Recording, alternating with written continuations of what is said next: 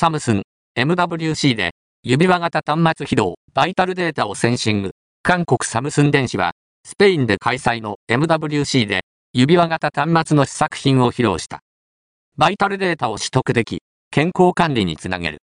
センサーで、心拍や睡眠などのデータを取り、スマホに送ることができる。モバイルの AI、人工知能で分析するといったこともできる。